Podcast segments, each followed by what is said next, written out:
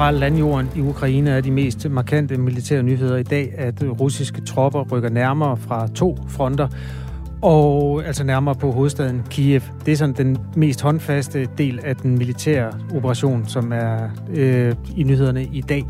Senere på morgenen, der skal vi som altid lave spørg om krigen, og det betyder, at du har mulighed for at stille spørgsmål, både til den sådan helt konkrete kamphandling, som er i gang flere steder omkring, øh, i hvert fald forstederne til Kiev, og øhm, du har også mulighed for at øh, stille spørgsmål af den mere sådan strategiske karakter, fordi der er altså både EU og NATO, som for, på forskellige måder forsøger at finde sin rolle i det, der sker omkring Ruslands invasion af nabolandet Ukraine i øjeblikket. Christian Søby Christensen er seniorforsker ved Center for Militære Studier på Københavns Universitet, og han er med i Radio 4 klokken kvart i ni. Du kan allerede nu sende dit øh, spørgsmål afsted. Det er simpelthen dig, der er med til at lave det interview. Hvis du skriver et spørgsmål i en sms til os, Start med R4 og et mellemrum, og så skriv simpelthen, hvad du vil spørge om omkring krigen. Og send det til 1424. Altså 1424 er modtagernummeret. Det her radioprogram hedder, form, øh, hedder Radio 4 Morgen. Radio 4 Morgen. Ja. Og øh, hvad hedder det? Og øh, vores øh, lille ekstra øh, program i det hedder Spørg om krigen. Og det er Astrid Date og Kasper Harbo, der er dine værter den morgen. Danmark bør gå forrest og udelukke russiske skibe fra danske havne, som lyder det fra flere partier på Christiansborg. Som der er lige nu, så har alle danske havne en modtagerpligt for skibe, uanset hvilket land de kommer fra. Men øh, siden øh, ja, Rusland har invaderet Ukraine, så er der også flere russiske skibe, der har anløbet danske havne. Tidligere på ugen, der var Assens Hav nødt til at tage imod et russisk skib og lade det losse en stor mængde træpiller. Og det fik kommunens borgmester Søren Sten Andersen til at sige sådan her til TV2 Fyn. Det er ikke morsomt for nogen at få et russisk skib på besøg. Vi er gerne fri for alt, der kan associeres med staten Rusland. Eva Flyvholm, udenrigsordfører for Enhedslisten. Godmorgen. Godmorgen. I mener, at øh, Danmark skal gå foran og øh, udelukke russiske skibe fra danske havne. Hvorfor det? Jamen selvfølgelig skal vi gøre det. De angreb, vi ser nu, som Putin står bag i Ukraine, de er simpelthen så voldsomme, så modbydelige og ulovlige, at selvfølgelig skal Danmark også reagere på det. Og det her, det er faktisk noget, vi kan gøre. Altså man kan gå ind og lukke for de danske havne. Det opfordrede jeg allerede i sidste uge udenrigsministeren til, at man skulle skynde sig at komme i gang med at gøre. Og jeg kan ærligt talt ikke forstå, at vi skal vente på EU med at gøre det, for der er altså ikke noget problem i, at Danmark gør det selv først. Tværtimod, så synes jeg, det er fuldstændig nødvendigt, at vi handler akut i den her situation. Kan der ikke være et problem i, at der er nogen, der lige pludselig står og mangler en øh, stor mængde træpiller? Jamen altså, situationen her, det er jo, at vi står i så voldsom altså med så voldsom angreb, at vi er nødt til at reagere. Og jo, det vil have nogle økonomiske konsekvenser. Også for danske virksomheder, hvis man lukker ned for havnene. Men, men det er jo der, jeg så synes, at man må prøve at se på, hvad kan vi så gøre for at hjælpe dem, der kommer til at stå og mangle de træpiller. Altså, det kan simpelthen ikke nytte noget, at man fortsætter, som om der ikke er noget, der er hent øh, i forhold til Ruslands invasion af Ukraine. Man er altså nødt til at gøre noget. Og det her, det kom jo allerede, øh, altså vi har jo allerede lukket dansk, øh, øh, nu har vi lukket dansk luftrum, og lige det, det skete, så opfordrede jeg så udenrigsministeren til at sige, lad os lige tage det næste skridt med med havnene. Kom så. Og der er ikke sket noget i over en uge, fordi man sidder og venter på EU. Det kan jeg simpelthen ikke forstå, at man ikke bare lige med det samme tager det skridt. Fordi det er jo absurd, at man skal stå og servicere russiske skibe på den måde, som vi ser her. Altså i havnen i Esbjerg ved jeg også, at, at der har havnearbejderne simpelthen sagt, det gider vi fandme ikke, altså, øh, og, og, og ligesom øh, nedlagt arbejde imod det.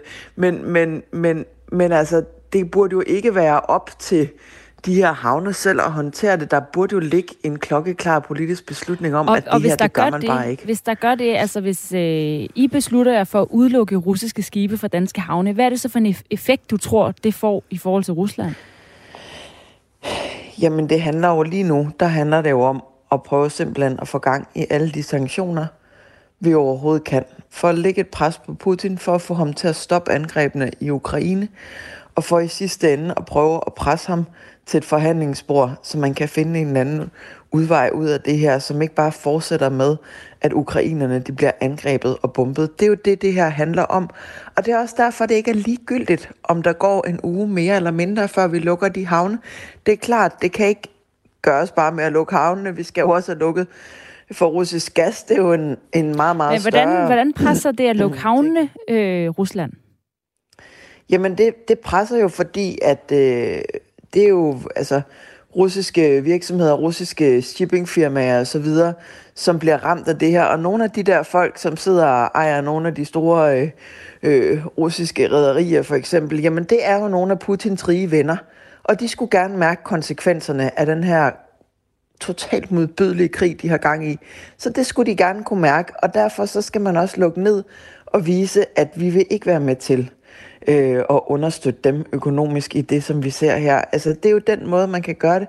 Og der er jo rigtig mange små, øh, hvad skal man sige, der er rigtig mange begge små, der gerne skal blive til, til noget rigtig stort. Og vi ser jo også, at der sker meget nu, men det er simpelthen noget pjat, det der med at sidde og vente på, at, at man gør det, fordi man er bange for, hvad vil det have for nogle økonomiske konsekvenser for os selv. Det må vi jo også så politisk være med til at tage et ansvar for, at forsøge at få rettet op på at sige, jamen for eksempel, hvis vi lukker for gassen, det er da en kæmpe udfordring.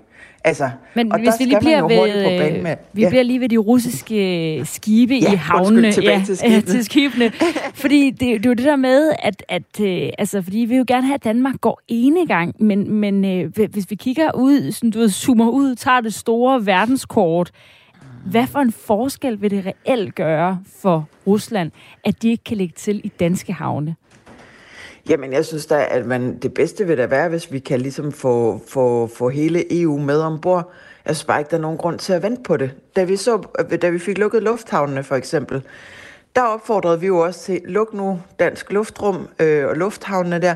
Det var fordi, vi havde set nogle andre lande begynde at gøre det samme. Og så begyndte man at røre på sig, og så til sidst så rykkede EU også og gjorde det. Nu siger vi jo det samme med havnene. Lad os få fingeren ud, lad os komme i gang, lad os få lukket de havne i Danmark, og lad os da så selvfølgelig også få hele EU med ombord, men der er simpelthen ikke nogen grund til at sidde og vente på det, for jo flere lande, der gør noget, jo stærkere et signal sender det. Og der er jo en vilje til at handle nu, men det handler også om, at det skal gå hurtigt.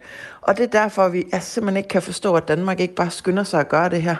Vi har talt med Trine Kirk Pedersen, der er direktør i brancheorganisationen Danske Havne, og hun er i tvivl om, hvor meget et rent dansk forbud, som du foreslår øh, her i første omgang, hvor meget det vil batte.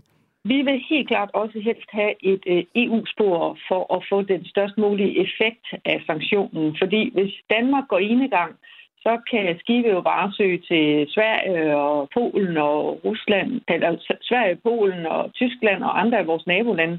Og så har sanktionen jo ikke den effekt, som den skal have. Så et EU-spor, det vil helt klart være det mest effektive. Samtidig så siger udenrigsminister Jeppe Kofod til politikken, at der arbejdes på at få et samlet EU til at lukke for de russiske fartøjer. Han siger, at det vil være en vidtgående beslutning, som kræver nøje forberedelse, og derfor er det ikke noget, man bare lige gør, altså bare alene fra dansk side af, men at vi presser på øh, for at få det igennem i EU. Kan der ikke være en pointe i at, øh, at vente til, at vi ligesom kan gøre det i samlet flok med de andre EU-lande? Men det her det er jo ikke et enten eller. Selvfølgelig så skal det her også ske i EU, men helt ærligt, hvorfor skal vi sidde og vente i ugevis på at gøre noget, når Danmark kan gøre det fra i morgen? Det her det handler jo også om, at der er både danske havne og øh, øh andre interesser, som ikke har lyst til at tage penge på det. Og der må man jo bare sige, det er jo det, vi så må finde ud af politisk, hvordan skal vi så håndtere, og så må vi komme i gang. Fordi det er lidt absurd at sidde og vente om, eller sidde og vente på, at gøre noget. Lige nu, der falder bomberne tættere og tættere i Ukraine, så det betyder faktisk noget, om man rammer med sanktioner, om man går benhårdt efter Putin. Det betyder altså noget, om man gør det i dag, eller som vi opfordrede til med havnene for en uge siden, eller om man sidder fedt med det stadigvæk om en måned. Der er en forskel. Så jeg siger ikke, at man ikke skal gøre det i EU også. Det synes jeg i den grad, man skal. Men må ikke også, det vil spise processen lidt op i EU, hvis der var nogle lande, som Danmark og andre lande, der gik foran og sagde, hey, vi gør det her nu. Vi viser et godt eksempel. Må ikke også det vil presse positivt på i forhold til at få landet noget i EU? Det er jo det, det handler om lige nu, det er, at vi skal tage de nødvendige politiske skridt for at få lagt det her pres på Putin. Der er post til dig, Eva Flyvhalm, øh, fra flere lyttere af Radio 4 morgen. Øh, VD, han skriver, der kommer meget foder til landmændenes dyr med russiske skibe, og det er vigtigt, skriver han. Du skal nok få lov at svare om lidt. Jeg tager lige en lille by her. Øh, René, han har et træpillefyr og skriver, vi er nogen, der bor på landet, hvor vores eneste kilde til varme og varmt vand, det er træpillerne. Hvad skal vi gøre? Prisen på en palle træpiller er allerede steget fra 1800 til over 3000 i år. Vi bruger en palle hver måned, skriver han. Og endelig en tredje, som er ude lidt i samme ærne og skriver, hvad med fjernvarmeværker, der får deres fly fra russiske skibe? Hvad vil du sige til de mennesker, der kommer til at fryse i næste uge, hvis du får magt, som du har agt? Jamen lige præcis. Det her, det er jo et problem, hvordan man så håndterer det, og det er det, vi skal tage hånd om politisk. Så når, samtidig med, at vi lukker havnene, så skal man jo gå ind og sørge for at sige, hvad kan vi gøre for at hjælpe med, at man får andre leveringer? Jamen, det er jo at lave politiske pakker for at sige, hvordan kan man støtte at man øh, støtter bedre altså tilskud til varmepriser? Hvordan kan man støtte, at man får alternative øh, altså leveringer? Øh, nu er der er det jo helt konkret, altså leveringer af foder og brændsler. Jamen, mm. helt ærligt, det må man jo så skynde sig at se på, hvordan man kan få sikret alternativer til. Men er det, det ikke, ikke godt at starte at med det? det? Øh, undskyld, jeg flyveholder. Jeg ved godt, at du ikke er energiordfører, jo, men det er jo, det er jo, jo på en eller anden måde flyttet sammen nu her, ikke? Øh, jo, hvad? jo, men nej, men det, jamen, det er da noget, vi har taget initiativ til, også samtidig sagt, helt ærligt, regeringen, kom nu i gang.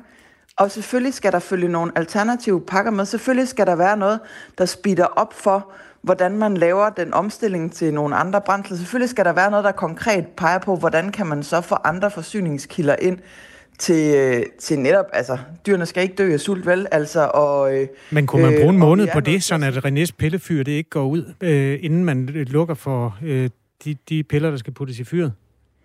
Ved du hvad, jeg synes, det ville være bedst at komme i gang nu. Og det har vi opfordret både energiministeren og miljøministeren og udenrigsministeren til, at man gør. Der er ikke noget, der går hurtigere i Danmark af, at vi bare sidder og venter på EU. Det her, det er stadigvæk og heldigvis kan man sige, så er kapaciteten ikke større i forhold til, hvor mange russiske skibe der kommer, end at det kan man godt fikse. Altså sådan inden for rimelig overkommelige øh, midler så, så i Danmark, er, og det er jo det, man skal prioritere. Så hvad er første skridt det, i forhold til at uh, ende med en beslutning, der lukker de danske havne for russiske fartøjer? Jamen, den beslutning, den kan jo umiddelbart træffes i morgen. Det synes jeg, den skulle. Den skulle have været truffet for en uge siden, vil jeg sige, så man ikke allerede har haft de her fartøjer. Og så er det klart, så skal man samtidig sige, så tager vi også et politisk ansvar for så at være med til at sikre, hvordan gør vi, at folk så kan få deres forsyninger fra et andet sted, de kan få leveret foder, de kan få leveret brændsler fra andre steder. Det er selvfølgelig også et politisk ansvar at være med til at sikre, at folk ikke står fuldstændig tilbage uden noget, men jeg tror, vi alle sammen kan være enige om, at vi kan ikke bare lade stå til i den her situation. Og det er jo der, vi også kalder på, at man bruger nogle flere penge på så at gå ind og sige, jamen hvor skal vi få alternative varmekilder få, hvor skal vi sikre, mm. at man får skaffet foder og så videre. Det burde man da bruge det, noget kapital på politisk også. Det er mange, der glæder sig til at høre svaret på os. Tak, Eva Flyvholm, tak. udenrigsordfører for Enhedslisten som øh, mener, at vi skulle være progressive på det her område, og det samme mener også øh, Venstre, der siger til politikken, at vi kan være med til at starte en bølge. I Storbritannien, der har man allerede bedt landets havne om at blokere for alle fartøjer, der, fartøjer, der sejler rundt under russisk flag, eller som øh, på nogen måde er ejet eller kontrolleret af personer, som øh, har tilknytning til Rusland. Også tak til de mennesker, der skriver ind til Radio 4 morgen i en sms til 1424. En af dem hedder Mia og skriver, endnu en super god grund til, at Danmark skal ud af EU. Det tager for lang tid at beslutte sig, især nu, hvor Danmark ønsker at lukke havnene. Måske holder Sverige havne åbne, men hvis vi lukker, viser det en resolut holdning, er Mias holdning. Øh, Paul, han stiller det spørgsmål, gav videre, om vi generer os selv mere end Rusland med alle de sanktioner. Og endelig et øh, spørgsmål fra en lytter, retorisk tror jeg, man kan kalde det. Hvad med øh, de russiske ejede skibe, der sejler under Panama-flag? Det kan en havn jo ikke se. Tak for sms'erne. Klokken den er 20 minutter over syv. Du lytter til Radio 4 morgen. Portrætalbum. En gæst. Et musikalbum og masser af gode historier. På en eller anden måde blev det sådan lyden på et savn. Vært Anders Bøtter dykker ned i tiden, musikken og de minder, den sætter gang i hos gæsten. Der var retning på det, følte jeg. Jeg troede på det, han sang. Bliv suget med ind i, hvad musikken gør ved os. I Portrætalbum fredag fra 17 til 19, eller som podcast, når det passer dig. Musikken, det er altså en gave, man har hele livet. Radio 4 taler med Danmark. Der er en frygt blandt nogle vestlige lande for, at Rusland kan finde på at bruge kemiske våben i krigen mod Ukraine, selvom det vil være en overtrædelse af krigens love. Den frygt delte statsminister Mette Frederiksen i går i forbindelse med et besøg i Forsvarsalliancen NATO's korpshovedkvarter i Polen. Øh, vi ser øh, et meget aggressivt Rusland. Vi ser en invasion af et, et frit europæisk land. Der er krig på vores kontinent, og vi ved, at Putin har adgang til våben, som øh, vi med vestlige øjne vil mene er, er helt uacceptabelt at bruge mod mennesker. Så risikoen, den er der, og også det skal vi forberede os på. Peter Hall er sikkerhedsleder ved Institut for Kemi på Aarhus Universitet. Godmorgen. Godmorgen. Er der grund til at frygte, at Putin bruger kemiske våben? Jamen, der er mange, der er mange øh, vinkler på det spørgsmål, som man skal kigge på. Og, øh, og det interessante er jo altid at starte med at sige, jamen, hvad har vi? Fordi hvis vi går tilbage og kigger, så i 1992 øh, startede man på det, og i 97 ratificerede man Chemical Weapons Convention, som dybest set er alle verdens væsentlige lande, der har skrevet under på, at vi vil ikke have kemiske våben, og vi vil ikke producere dem, og vi destruerer dem, vi har. Og man er faktisk i øjeblikket fremme på, at øh, omkring 99 procent af de kemiske våben, man har i verden, de er destrueret. Så på den, med den vinkel på, så er der ikke ret mange kemiske våben tilbage. Øhm, det andet problem, man har, det er, at øh, militær, der er kemiske våben, det er, sådan, det er en af de der ting, der lyder som en, en bedre idé, end det egentlig er. Fordi det er temmelig ulækkert at arbejde med, og den militære effekt, den er, den er ret tvivlsom. Det, kan bedre, det virker bedre at bruge konventionelle våben, end at bruge kemiske våben. Så den vej rundt, der er der rigtig mange ting, som siger, at det er nok ikke særlig sandsynligt. Så kan man vente den, den anden vej og sige, jamen, hvad har de så, og hvad er, hvad er deres vilje til at bruge den? Og der kan vi jo se, at, øh, at russerne ikke har brugt de traditionelle kemiske våben så meget, men de har jo øh, brugt det politisk til at forgifte modstandere med. Øhm, for eksempel, hvad hedder det, Navalny øh, blev forgiftet med en, en nervegift, og Skripal, far og datter, blev, øh, blev også forgiftet for nogle år siden. Så de har viljen til det, og de har nogle former for våben. Bare lige for at rise op, hvad kemiske våben er. Altså, der, der blev blandt andet brugt nogen i borgerkrigen i Syrien, hvor præsident Assad brugte sennepsgas, klorgas og sarin, og det er jo primært med, mod civile, de blev brugt. Mm. Genève-konventionens regler for brug af kemiske våben er klar. Det er forbudt i alle tilfælde, og det er altså det, som alle, mm. jeg tror du kaldte dem ordentlige lande, eller sådan noget, Peter Hall har skrevet ja. under på. Øhm. Og russerne har simpelthen også skrevet under på den, så, øh, så de er egentlig også øh, med, men de har til synligheden kørt et udviklingsprogram, øh, samtidig med, at altså det helt tilbage i 70'erne øh, op til 90'erne, samtidig med, at man begyndte at lave øh, konvention mod kemiske våben, så kørte de altså også et forsknings- og udviklingsarbejde ved siden af for at, at have alternativer. Nu taler vi meget om, hvad russerne gør og hvad russerne kan finde mm. på. Øh, er der nogen på vores side, for eksempel amerikanere, der har noget lignende? Altså, vi har jo haft, øh, jeg siger vi, fordi vi har ikke haft så mange kemiske våben i Danmark, at det gør noget. Amerikanerne, de har haft et kæmpe program kørende. De havde jo et af verdens største læger. Altså russerne og amerikanerne, de, de deltes om at øh, have en førerplads. Øh, og de har egentlig haft et langt program kørende med at destruere deres våben. Det viste sig, at det var en væsentligt større opgave, end, øh, end det først lige så ud til. Så de er, de er stadig i gang. De har en glimrende Twitter-profil, hvor man kan følge med i, hvad deres, øh, hvad deres status er på destruktionen. Men det, som også er i det i kemiske våben, det er jo, at du skal have selve det kemiske stof. Øh, og de er ikke specielt stabile. Så hvis du skal have kemiske våben på lager, så er du nødt til at vedligeholde dem og faktisk arbejde for, at de skal virke. Og så skal du have dine fremføringsmidler, så du har noget, du kan levere det med. Øh, og det er alt sammen ting, man skal, man skal holde, holde styr på. Amerikanernes problem var blandt andet, at nogle af deres raketter med, øh, med nervegas, der viste sig, at de var, de var lavet ret hurtigt. Så lige så stille, så var nervegassen ved at ætte sig ind til raketmotoren. Og i princippet kunne det få den til at selvantænde. Så, så der havde de en, en utrolig spændende opgave med at få dem destrueret. Vi taler med Peter Hall, der er sikkerhedsleder ved Institut for Kemi på Aarhus Universitet, øh, fordi diskussionen om kemiske våben også er dukket op lidt i skyen af, eller i skyggen af diskussionen om de andre ukonventionelle våben, som forhåbentlig ikke, øh, heller ikke kommer i brug i forbindelse med den russiske invasion af Ukraine. Kemiske våben er jo primært øh, blevet brugt i form af gift, gift undskyld, giftgasser. Øh, blandt andet i mm. Første Verdenskrig, hvor det blev kastet ud i store områder og, og trængte ned i skyttegravene, og også øh, vandsigede og slog soldater ihjel. Hvad er det, der gør, at tiden er løbet fra kemiske våben som sådan en form for storskala massevåben? Jamen, der er, man har faktisk de samme problemer, som, øh, som man også havde i Første Verdenskrig, at uh, militært betragtet, så er, så er kemiske våben egentlig ikke en specielt god idé. Øh, man skal levere voldsomt store mængder for at få en militær effekt. Man skal have nogle fremføringsmidler, som kan få dem, få dem leveret. Og så skal man have trænet sine egne tropper ganske eftertrykkeligt øh, i både at anvende dem og i at beskytte sig mod dem, før det virker. Til gengæld, når først du har trænet dine, øh, dine soldater, øh, de har gasmasker, de har beskyttelsesdragter, så er der stort set ingen effekt. Du generer dem stærkt ved at hælde kemiske våben efter dem, men der er stort set ingen effekt af det. Øhm, så der, hvor man kan sige, at de kemiske våben kan have en effekt, det er, som vi har set det i Syrien, øh, hvis man bruger det mod ubeskyttede civile, at så, øh, så begynder virkningen at være rigtig grimme. Saddam Hussein slog også en utrolig masse kurder ihjel med, øh, med kemiske våben. Men igen, så kræver det, hvis du skal have en militær effekt, så kræver det, at du har meget store mængder, og du kan få dem leveret der hvor man kan sige en sag som, øh, som den her, hvor de kan have en, øh, en virkning, det er, at kemiske våben er fantastiske ja, i situationstegn til at terrorisere folk med. Fordi det øjeblik, du begynder at, at sprede kemisk våben, så kan du roligt regne med, at så vil, så vil der opstå en stor panik blandt, øh, blandt civilbefolkningen. Øh, og folk vil simpelthen blive, øh, ja, blive redselslagende. Øh, så som terrorvåben og som noget politisk spektakulært, øh, der, vil de faktisk, øh, der vil de faktisk være rigtig effektive. Mm.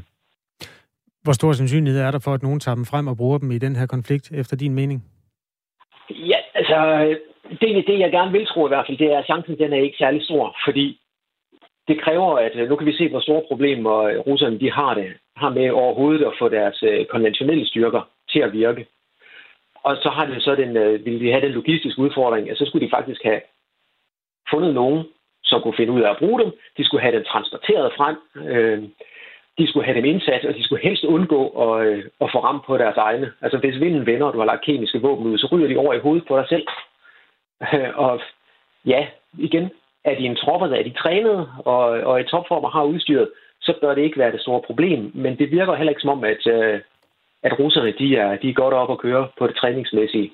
Så jeg tror egentlig, at de militære dele også af det russiske, de, de vil utrolig gerne undgå det her. Så det skal være, øh, det skal være en eller anden øh, gal FSB-mand, der mener, at, øh, at der kunne være en, en politisk effekt af at gøre det.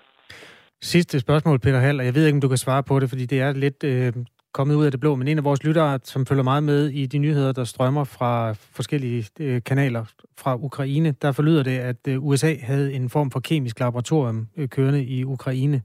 Øhm, og der sviger rygterne så også, om der var en eller anden form for kemisk krigsførelse involveret i den produktion der. Ved du noget om det, Peter Hall? Øh, jeg ved ikke noget specifikt om det, men vi kan se, at det i hvert fald er en af dem, som, øh, som øh, det er hård russisk propaganda til synligheden. Man har selvfølgelig haft biologiske laboratorier kørende, fordi det har alle lande. Altså, vi har også Statens Serum Institut til at sidde og kigge på, hvad sker der af udviklinger inden for for eksempel øh, coronavirus. Så man er jo nødt til at have, have tingene kørende. Fordi ellers så er du totalt uforberedt, hvis der dukker nye ting, øh, nye ting op. Så jeg er ikke i tvivl om, at selvfølgelig har man haft forskningslaboratorier. Det russerne gerne vil, øh, vil spille den over på og forsøge at dreje den til, det er, at den forskning, man ellers har kørt, det må være våben. Altså russerne har jo i, på det sidste været i gang med at mene, at ukrainerne lavede biologiske våben, de lavede kemiske våben, de havde sågar været i gang i et atomvåbenprogram, og derfor var de nødt til at angribe ukrainerne. Um, og jeg synes, jeg har lyst til, jeg har lyst til at, jeg hørte Michael S. Lund, mm. på DR her til morgen. Og han havde sådan et smukt citat, som sagde, at det er tankevækkende. Altså snart russerne rykker ind et eller andet sted, så begynder civilbefolkningen at bombe sig selv og sminker sig, som om de er kommet til skade. Så det her, det er langt hen ad vejen. Det er russisk, øh, det er russisk desinformation, og det er et forsøg på at lave støj, som fjerner opmærksomheden fra de narestreger, de ellers laver. Tak fordi du var med, Peter Hell. Velkommen. Sikkerhedsleder ved Institut for Kemi på Aarhus Universitet. Og jeg skal da sige, at vi faktisk også skal tale med en person, der har et mere lad os kalde det russisk venligt øh, syn på den konflikt, og i hvert fald mere NATO-kritisk syn på den konflikt, som er i gang i øjeblikket. Det gør vi klokken lidt over 8, hvor vi skal tale med øh, øh, hvad er det nu, han hedder? Undskyld mig. Øh, Jan Øberg hedder han, chef for en fritstående tænketank, der hedder den nationale, Transnationale Stiftelse for Fred og Fremtidsforskning i Sverige. Nu er Anne-Sophie Felt klar med nyhederne klokken halv otte.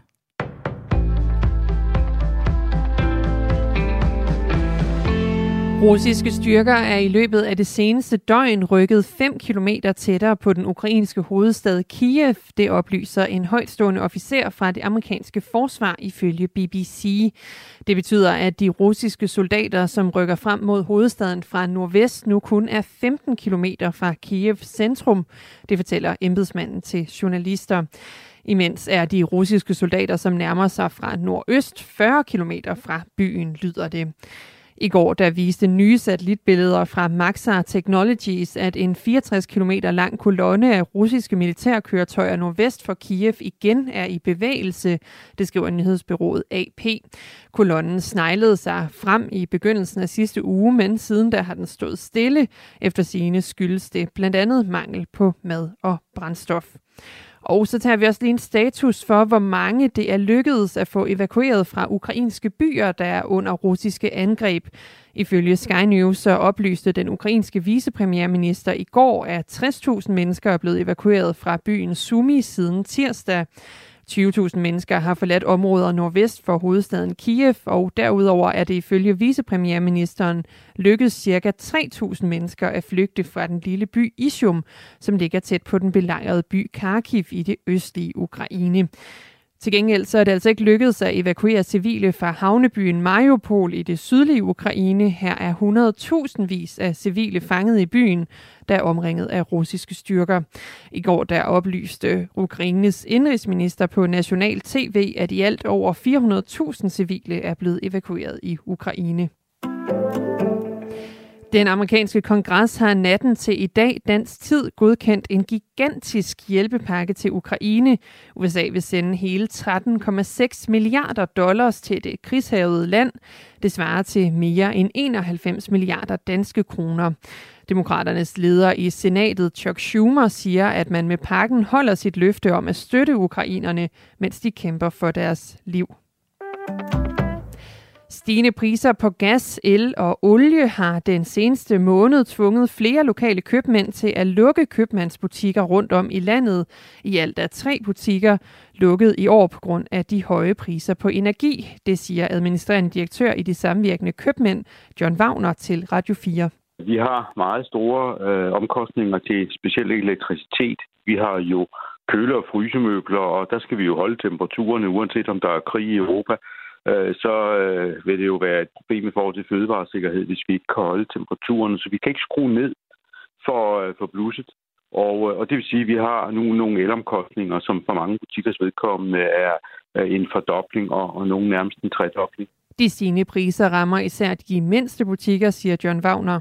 De tre butikker, der er lukket, er, er meget små butikker. To af dem er såkaldte borgerbutikker, og de har ikke noget stort kapitalgrundlag. Så hvis de pludselig kan se, øh, kraftige mereomkostninger, og de ikke er kommet for at øh, forsvinde i løbet af en uge eller to, men det her ser ud til at blive en fast øh, stor omkostning flere år frem, jamen så er der nogle af dem, der må konstatere, at de ikke kan øh, klare mosten længere.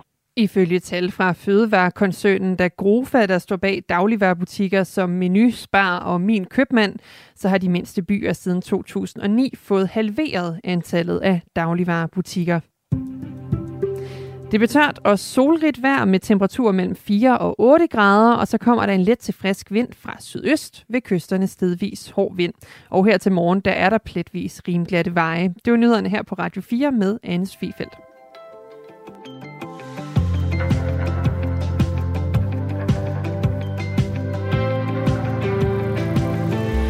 Om på øh, krigen i Ukraine, der har der været tale om, der skulle laves et hurtigt medlemskab til øh, Ukraine i EU, men øh, det får de altså ikke. Det står klart efter, at øh, 27 EU-landes stats- og regeringsledere natten til fredag afsluttede øh, første dag på et EU-topmøde på Versailles-slottet i Frankrig. Og vi har mere om øh, den historie klokken 10 minutter i 8. Du lytter til Radio 4 morgen med Astrid Data og Kasper Harbo. En halvkølig fredag formiddag med sol her, eller morgen er det i virkeligheden. Klokken er halv otte, sådan 8.34, 7.34 for himlens skyld da. Godmorgen. De stigende energipriser lukker nu butikker i Danmark. Det har haft konsekvenser i flere små øh, byer, hvor mindre købmænd har måttet lukke butikken som følge af stigende elregninger især. Det forklarer John Wagner, der er administrerende direktør i de samvirkende købmænd, som er de mindre butikkers brancheorganisation. Lige her på det allerseneste, der har vi desværre oplevet flere mindre butikker herunder også nogle borgerbutikker, som har kastet håndklæde i ringen, og hvor de direkte har henvist til, at det for eksempel er de stigende omkostninger til elektricitet, øh, der er årsag til det.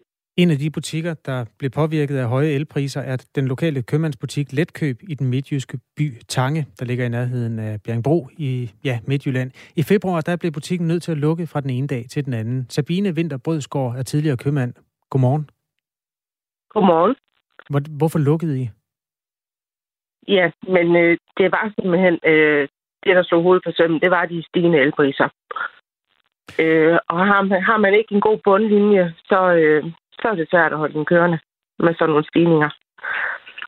I var jo en af dem, der lukkede, ikke på grund af krigen, men hvor i hvert fald udsigterne til øh, de stigende priser på grund af krigen gjorde det ekstra usandsynligt, at I ville kunne køre videre. Hvornår tog du beslutningen?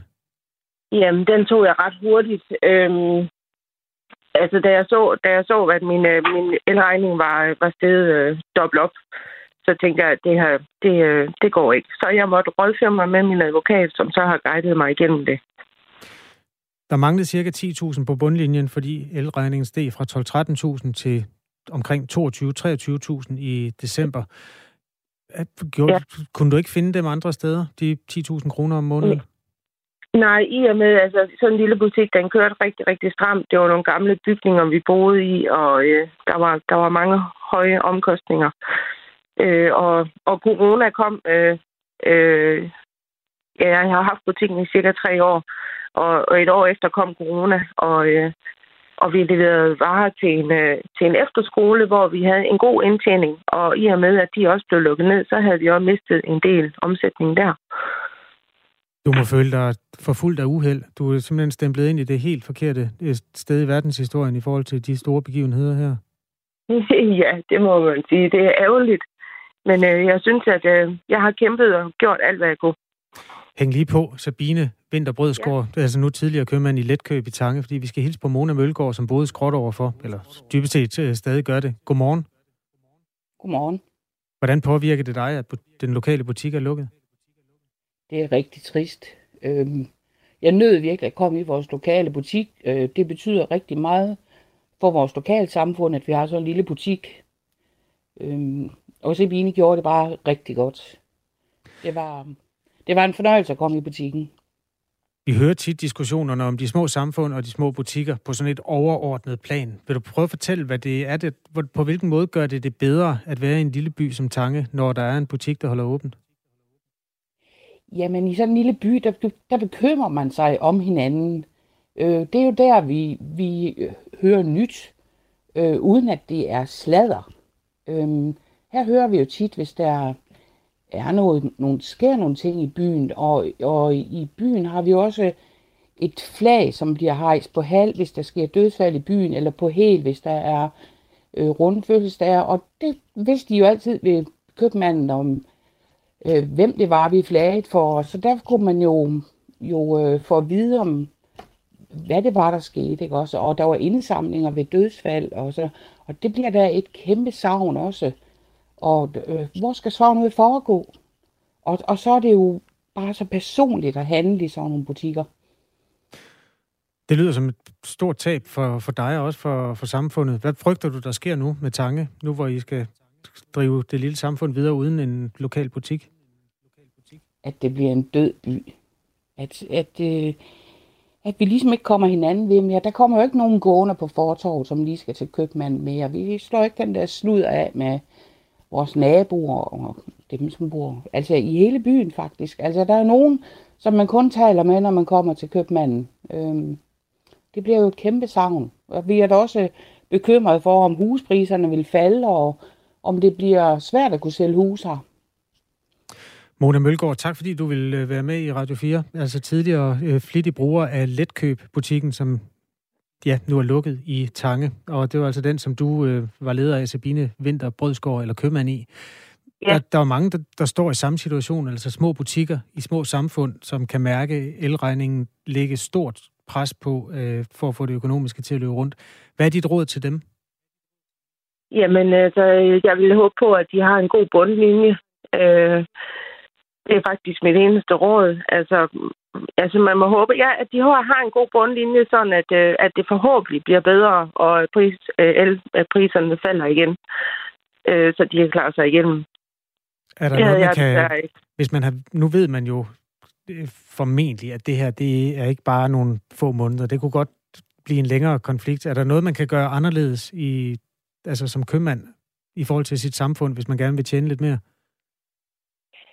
Altså nej, altså jeg synes at øh, altså, jeg, jeg kan jo ikke bestemme, hvor folk de, vil, de skal handle hen. Og det er jo ikke kun, det er jo også her på Danmark, der stiger i strøm og, og i varme. Og så tror jeg desværre ikke, at det er de små butikker, folk de tyrer til. De skal jo spare et sted. Tak fordi du var med og fortalte om øh, genvordighederne, som altså har lukket din butik, Sabine Vinter Brødsgaard. Det var så lidt. Tidligere købmand i Letkøb, som lå i den midtjyske by Tange. Øhm, Ja, de stigende energipriser risikerer jo altså ikke bare at ramme mindre købmænd. Kombineret med krigen i Ukraine, vestens sanktioner mod Rusland, en gashane, som vi ikke rigtig ved, om nogen kan finde på at lukke, og i øvrigt en oprustning på alle steder, så kan der være meget stort perspektiv i forhold til det her på ja, alle steder i dansk økonomi. Thomas Larsen er politisk redaktør på Radio 4. Godmorgen. Godmorgen. Hvor rammer det her hårdest, efter din øh, mening? Jamen det, der er problemet øh, lige nu, det er, at politikerne på Christiansborg, og tror jeg også rigtig mange økonomer i Finansministeriet, de sidder i virkeligheden og prøver at kigge ind i en krystalkugle, som er meget uklar lige nu, og det er simpelthen, fordi usikkerheden i verden er blevet så stor med, med krigen i Ukraine. Der er ingen, der ved, om den bliver kortvarig, langvarig, om den kan udvikle sig øh, yderligere, og det er klart, at netop altså den voldsomme konflikt er noget af det, der får en øh, indvirkning på øh, altså økonomien i, i øjeblikket øjeblikket. Og som I også var inde på i indslaget øh, lige før, ja, så er der altså øh, stigende elpriser, men der er jo i virkeligheden altså også priser, der stiger på mange altså andre øh, varer, først og fremmest inden for energien, men vi ser også nu øh, fødevarepriser, der går op, og vi er i virkeligheden tilbage til en situation, som mange næsten havde glemt, altså en tid med inflation, og hvor priserne stiger, og hvor reallønnen, kan man sige, på den måde øh, falder, der bliver påvirket af det her. Altså lige, lige nu, der er Christiansborg først og fremmest altså øh, påvirket af den her øh, usikkerhed, øh, som er meget massiv øh, lige i øjeblikket. Vi er jo blevet øh, oplyst gang på gang om, at dansk økonomi er bundsolid, og den var så bundsolid på baggrund af nogle leverancer, som nu ser ud til at være mere tvivlsomme. Nu har vi nævnt et best case scenario, det tror jeg alle er enige om, at hvis den der krig det dog bare kunne slutte hurtigst muligt, så ville tingene blive lettere. Hvad er worst case? Jamen, der er faktisk den sandhed i det, som du er inde på, at dansk økonomi er vidderlig bumstærk. Altså, Danmark var et af de lande i verden, der kom allerbedst ud af coronakrisen, simpelthen med en, en, en økonomi, der på mange måder var i topform. Og hvis vi øh, husker bare et par uger tilbage, øh, ikke sandt, Kasper, der var hele diskussionen om, at vi manglede arbejdskraft, og vi risikerede at have en øh, dansk økonomi, der i virkeligheden kørte så stærkt, som kunne blive overophedet, som det hedder i fagsproget, altså med at få for meget fart på. Altså, dansk økonomi økonomi altså er virkelig øh, stærk. Det, der er problemet, det er jo, at vi samtidig er en lille, åben økonomi, som er voldsomt afhængig af den store øh, verden. Og det vil sige, at mange af de andre lande, som er langt mere afhængige af energileverancer fra øh, Rusland øh, eksempelvis, ja, de kan komme i problemer, og når de kommer i problemer, så kommer det også til at ramme os herhjemme. Det er simpelthen det, der er øh, situationen, så det er i virkeligheden de store stød, altså mod verdensøkonomien, der kan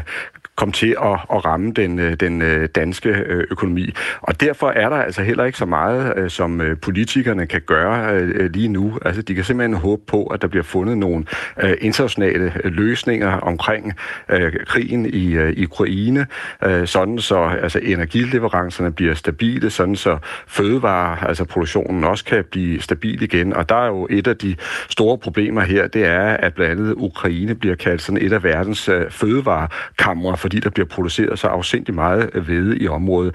Så det er altså en, en, en krig, som har fået direkte indvirkning på, på øh, verdensøkonomien, og alle de sidder nu med tilbageholdt åndedræt og venter på at se, hvor store bliver konsekvenserne. Thomas Larsen er altså politisk redaktør på Radio 4, og vi analyserer det, der både er en energikrise og potentielt kan ende med at blive en fødevarekrise. Det er i hvert fald et af de worst case scenarios, som øh, økonomer sidder og regner på.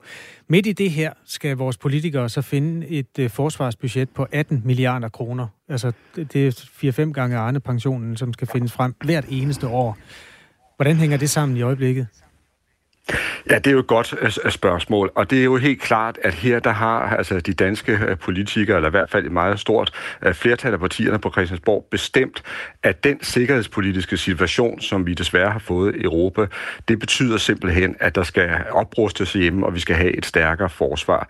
Det er jo ikke noget, de er alene om at mene. De har kigget ud over landegrænserne. Vi kan jo se, at alle lande i Europa, de slår ind på samme kurs, altså hvor man så virkelig booster forsvarsbudgetterne for at få et stærkere øh, forsvar. Igen, så har vi faktisk en økonomi herhjemme, der gør, at det kan lade sig gøre. Men som du også er inde på, 18 milliarder kroner om året, det er et svimlende stort beløb. Og det har jo i virkeligheden også betydet, at politikerne de har måttet pille lidt ved vores øh, spilleregler, økonomiske spilleregler, sådan som man accepterer, at man kører med et uh, lidt større underskud, end det ellers var planlagt. Og så bliver det altså også sådan, at uh, det her med at finde 18 milliarder kroner om året til forsvaret, det kommer uværligt til at gå ud over altså andre ting, der vil ikke blive råd til det hele, det her økonomiske råderum, som man taler om, og som politikerne ligesom kan uh, bruge uh, til at, at, at, at hente penge fra. Det er jo klart, det forsvinder med, med de her kæmpe store investeringer, der skal være i forsvaret. Tak, Thomas Larsen. Selv tak. Politisk redaktør på Radio 4. Jesper skriver, man plejer at sige, at der er syv gode år og syv dårlige år. Det virker som om, man ikke har forberedt sig godt nok denne her gang. Vores lytter Jon er meget interesseret i energimarkedet og også skriver, man nævner hele tiden konflikten i Ukraine som årsag til de stigende energipriser. Det er bare ikke rigtigt. Konflikten er kun en lille faktor. Den systemiske årsag er den afregulering, der er sket af det europæiske energimarked, og den beslutning fra EU om ikke at lave langtidskontrakter. EU køber nu gas til spotpriser, som er op til 10 gange højere end prisen under en langtidskontrakt, er analysen fra vores lytter Jon som har skrevet en sms til 1424, startet med R4, et mellemrum og en besked, og sluttet med sit navn. Det vil vi også meget gerne have, at du gør. Rusland er jamming-mestre, øhm, når det kommer til GPS-systemet. Det skriver ingeniøren. De er altså kendt for at være blandt de bedste og mest aktive i forhold til øh, at jamme, altså manipulere med satellitsignaler fra GNSS-systemer som øh, Galileo og GPS. En form for hacking? En form for hacking, ja. Og det øh, oplever øh, man lige nu langs den finske grænse. Det er ikke dokumenteret, at det er Rusland, der står bag, men øh, på grund af krigen i Ukraine, så er det nærliggende at antage, at de her GPS-forstyrrelser, de altså stammer fra Rusland. Og det betyder altså, at hvis du skal rejse mellem Baltikum og Finland den kommende tid, så kan man godt forberede sig på øh, forsinkelser eller aflysninger. For siden søndag, der har øh, et mindre litauisk flyselskab øh, ikke kunne gennemføre flyvninger fra Tallinn i Estland til en finsk by, Savonlinna, uden held. Og den her, øh, eller det har de ligesom ikke kunne gøre. Og den her by, Savonlinna, den ligger 100 km fra den finsk-russiske grænse. Og de har i alt øh, aflyst 18 flyvninger, fordi at de ikke har kunne finde ud af, hvordan de skulle lande uden GPS-systemet. Og også det finske flyselskab Finnair har oplevet forstyrrelser på GPS-forbindelsen i øh, forbindelse med fly hen over den russiske enklave Kaliningrad. De siger, at øh, vores piloter har bemærket interferens på GPS nær det område de seneste dage. Og de har altså ikke været øh, i stand til at udpege årsagen til de her GPS-udfald, men, øh, men siger også, at det ikke er noget, der ligesom er farligt, altså fordi de kan godt lande flyene som med noget, noget radio, nogle radiosignaler som er svære, altså markant svære at forstyrre. Men GPS, altså det er åbenbart heller ikke mega svært faktisk at jamme sådan et GPS-signal. De, skriver også, at det, at det er også kendt fra Danmark, altså det her med at forstyrre det, øh, blandt andet omkring Aarhus og den østjyske motorvej. Og det er simpelthen, fordi der er nogle lastbilchauffører, som har sådan nogle små, billige GPS-jammer, fordi de gerne vil sløre deres kørsel. Åh, oh. okay. Så jammingmestrene i, fra Rusland, ikke i uh, jazzmusik, men i uh, GPS-signaler. Ja, Okay, det er sådan terrorisme på et andet plan i en tid, hvor krigen altså spidser til, både på den digitale front og på landjorden. Vi kan da lige minde om, at vi har spørg om krigen lidt senere her på Radio 4 kl. kvart i ni. Der kommer Christian Søby Christensen, øh, seniorforsker ved Center for Militære Studier på Københavns Universitet, med i programmet og svarer på de spørgsmål, som du måtte have, øh, både i forhold til krigen på landjorden, også gerne de sådan mere strategiske dele af den krig, hvor stormagter, inklusive NATO, jo altså i øjeblikket er i ja, står og, og, og prøver kræfter med hinanden. Du kan skrive sms'er ind, som jeg har sagt før, til 1424, hvis du har spørgsmål der hører hjemme i det lille segment, der hedder Spørg om krigen, som udspiller sig om en lille time her i Radio 4 morgen. Trods invasionen fra Rusland, så vil EU ikke give Ukraine en øh, hurtig vej til et EU-medlemskab. Det øh, står klart efter, at 27 EU-landes stats- og regeringsledere i nat afsluttede første dag på EU-topmødet på Versailles-slottet i Frankrig. Det har ellers været et ønske fra Ukraine. Det udtalte Ukraines præsident Volodymyr Zelensky på sociale medier kort efter, at Rusland invaderede Ukraine.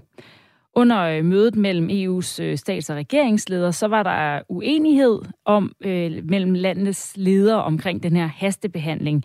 Lande som Letland, Polen og Litauen mener, at Ukraines ansøgning til EU skal hastebehandles, men det mener en række af de vesteuropæiske EU-lande ikke, blandt andet Danmark. Rikke Albrechtsen er EU-redaktør ved det politiske medie Altinget. Godmorgen. Godmorgen. Hvordan kom den her uenighed til udtryk ved mødet i øh, nat? Den kom til udtryk ved, at, der, altså, at de ikke kunne øh, blive enige om i den erklæring, der er kommet ud fra mødet, om at give et særligt sådan tydeligt øh, EU-perspektiv til, øh, til Ukraine. Og det øh, bunder jo i, at vejen til et EU-medlemskab er enormt lang, og især for et land som Ukraine, som er virkelig fattigt og også øh, har store demokratiske problemer, og som også er enormt stort. Det vil være det femte største øh, medlem af, af, et, øh, af, af EU-klubben. Altså det vil sige, at der er altså en del øh, øh sådan splittelse i EU-kredsen mellem dem, der siger, Uh, vi bliver simpelthen nødt til at række en hånd ud til dem. De ønsker et europæisk perspektiv. Vi bliver nødt til at give dem et eller andet. Og så dem, der siger, at vi skal også være realistiske. Det her vil ændre EU-samarbejdet helt fundamentalt, hvis vi bare lukker dem få en forlom i køen til at komme ind i EU. Hvordan vil det ændre det?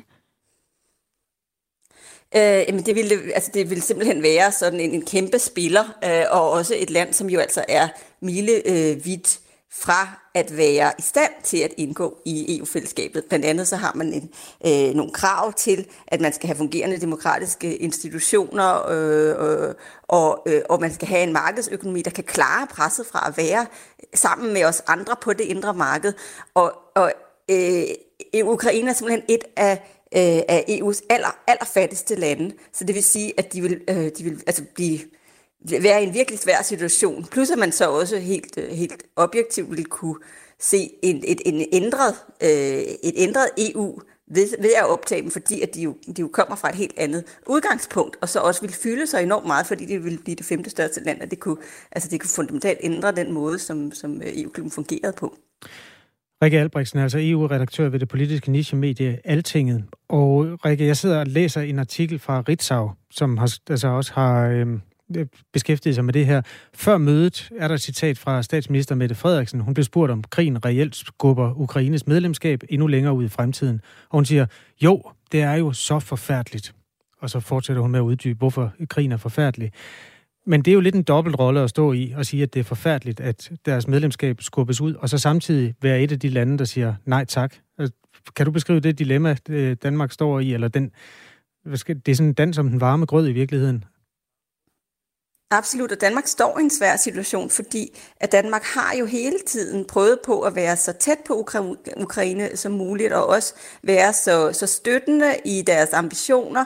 Men Danmark er også på det her realisthold, der siger, vi kan simpelthen ikke øh, optage et, et EU-land, uden at man går den slagende vej, og det vil sige altså gennem langstrakte, pinefulde øh, processer, hvor et land øh, lige så stille nærmer sig Øh, EU's regelværk og, øh, og, og, og værdier osv. Og, og det er sådan en, en, en, en proces, som jo øh, selv i bedste fald tager overvis, selv øh, for lande, der er utrolig meget bedre rustet til at, at opnå de ændringer, end Ukraine er, og især lige nu, fordi et land i krig er under ingen øh, omstændigheder et, et oplagt emne til at, til at tage ind i EU. EU har som, øh, som udgangspunkt, at man slet ikke optager lande, som har grænsekonflikter og altså, så, øh, så en, øh, en, en, en fuldblåen invasion, det vil, det vil jo nok til som mere end bare en grænsekonflikt.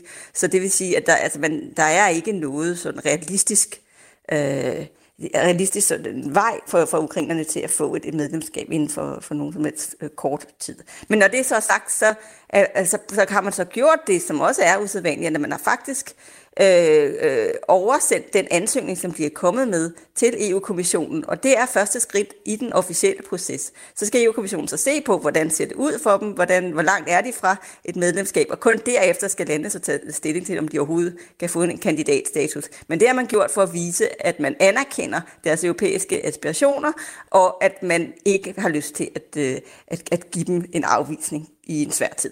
Der er altså en øh, række krav, der skal opfyldes, øh, de her øh, tiltrædelseskriterier, før man kan få et medlemskab i EU, og det handler om øh, stabile institutioner, der sikrer demokrati, retsstat, menneskerettigheder og respekt for beskyttelse af mindretal, og der er også øh, nogle krav til den økonomiske situation, så man kan godt se, at et land, der er i fuld krig, umiddelbart er langt fra at opfylde de her kriterier. Men der er også alligevel nogle lande i EU, der mener, at den her ansøgning, de har lavet til EU, at den skal hastebehandles. Det er lande som Letland, Polen og Litauen. Hvorfor mener de øh, omvendt, hvad vi gør i Danmark, at øh, der er flere fordele ved at få Ukraine med lige nu end, øh, end ulemper?